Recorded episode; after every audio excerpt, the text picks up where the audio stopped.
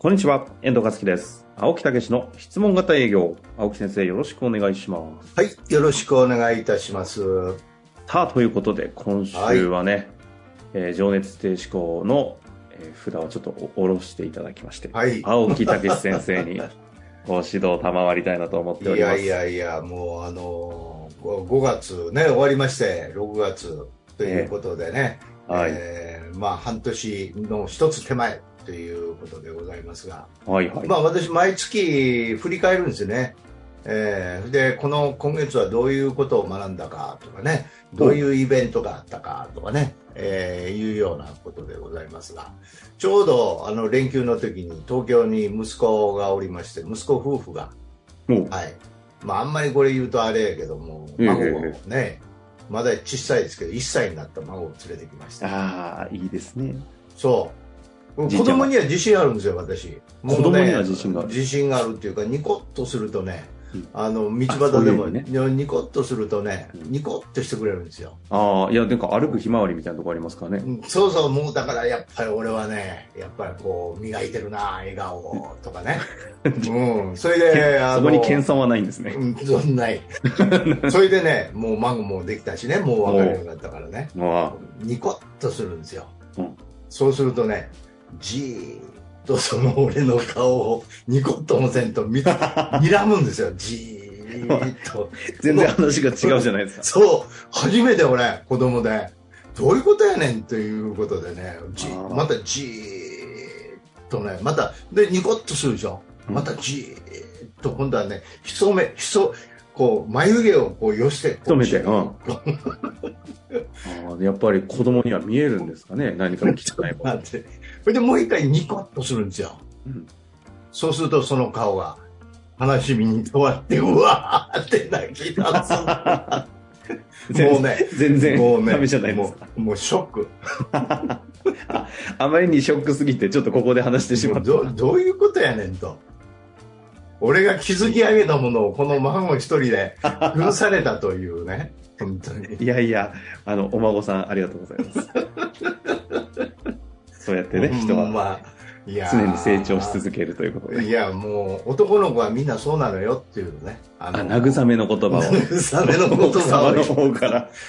それで、ね、嫁の子、まあ、孫がニコニコでニコニコニコってして、それで、俺がまた横からニコってしたら、また、マジなんか、ええ加減せよ。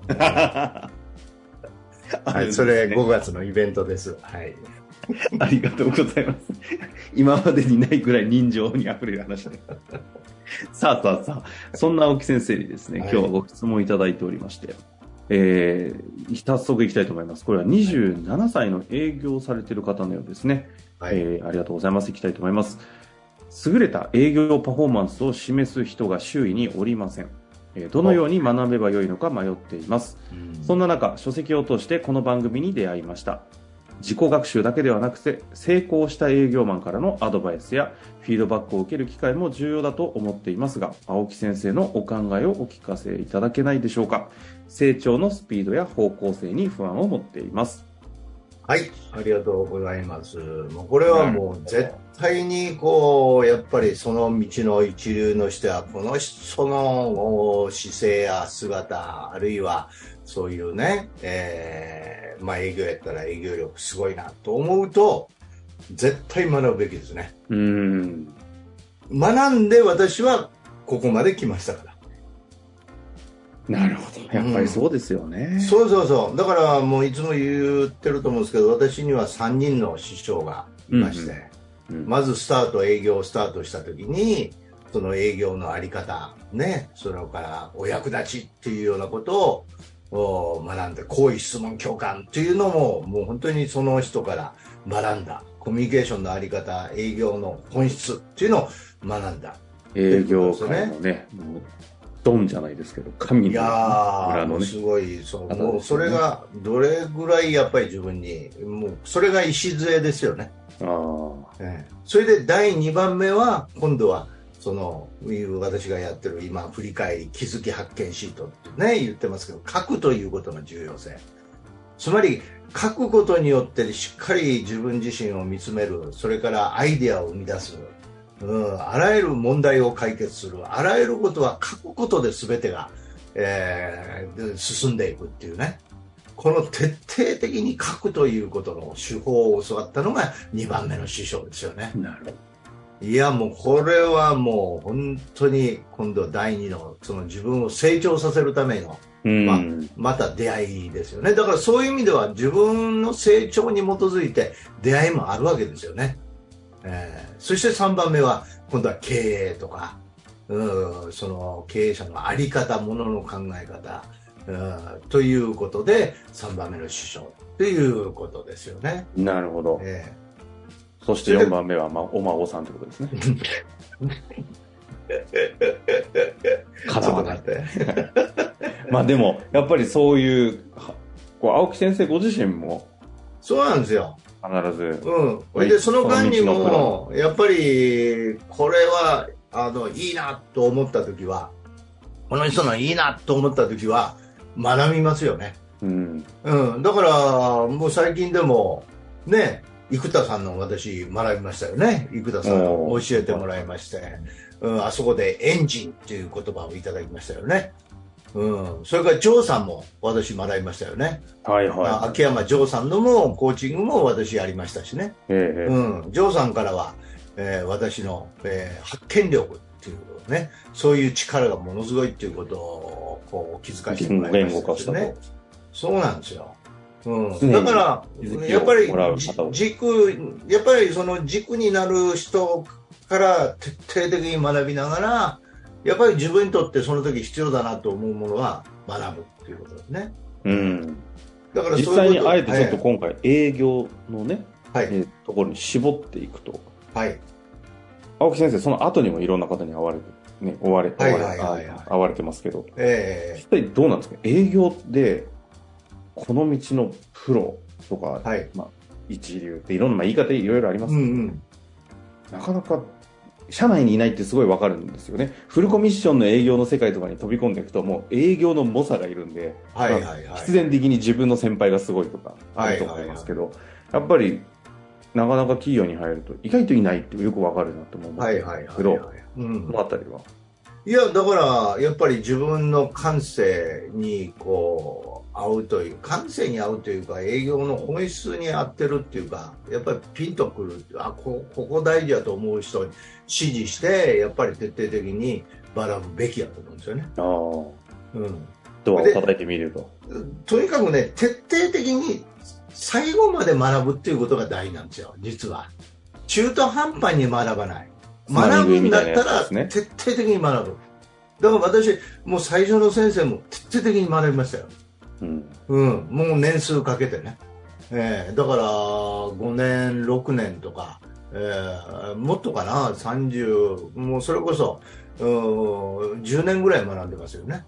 まあ、極端ほど美学みたいなところがね、青木先生は終わりですからね。そうそうそう。それで2番目の師匠にも、もう知り合って20年、えー30年近くなるのかな？未だに定期的には会いますよね。うーん。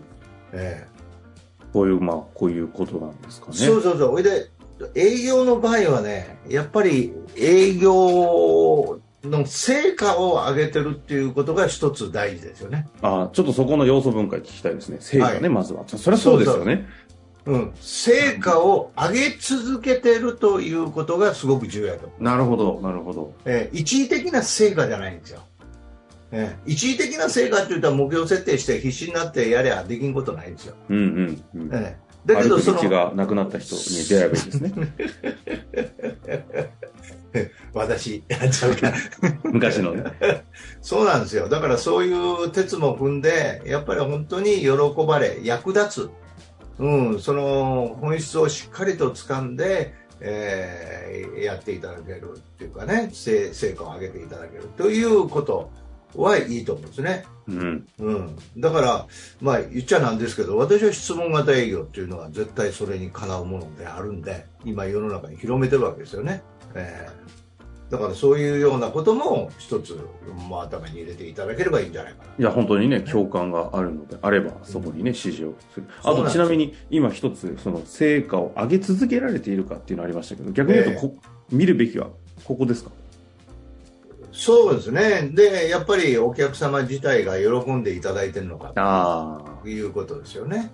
だからお客様に喜んでいただいて、その価値をしっかりと伝えて手に入れていただいてれば、やっぱり成果って上げ続け、もうその人が営業マンになってくれますから。うんうんうん、ええもうで喋ってくれますよね。何かあった時言ってくれますよね。うん。もうそれからもう世話好きの方は周りにも広めてくれますよね。ええ、でももちろんご自身も追加とかでさらにこうファンになってくれますよね。でそこが一番重要やと思うんですよね。なるほど。うんまあ、なのでもう質問のね回答も冒頭からお答えいただきましたけれども、えー、やっぱりそういう指示仰ぐそういった方と出会って自らドアを叩いて押しかけていくということは超超重要だと。そう。でいなければ探す。うん。うん。だから私なんかもこの30ぐらいでセールス入った時全国にトップセールスという人がいまして名刺交換してもって。で電話してこういう時はこうどうなんですかとかね。タイミングがあればもうカバン持ちでも何でもして現場で確かめたいみたいなね。そんなど、うん、そんな貪欲さありましたよ。はあ、ええ、いやおあの驚きはしませんけどやっぱりやってたんですねって感じですね。いや当然ですよ。だってそれで自分が上達するんやったら今言われるスピードとか全然違ってきますもん、ね、やっぱ本物に触れてみて指導を受けるっていうのはね何よりもそういうことですよ。見えないものが見えてきますからね、はい、その時は分からなくても10年越しとかにあの時言われてたのこれかみたいなのが。まあそういうのもいろいろありますねえー、ありますよね。はい。まあそんなこんなでね、今回は終わりたいとは思うんですけれども、ちょっと質問もね、いろんな立場の方々からいただいておるんですが、はい、ちょっと次回はですね、青木先生がいかにバカだったのか。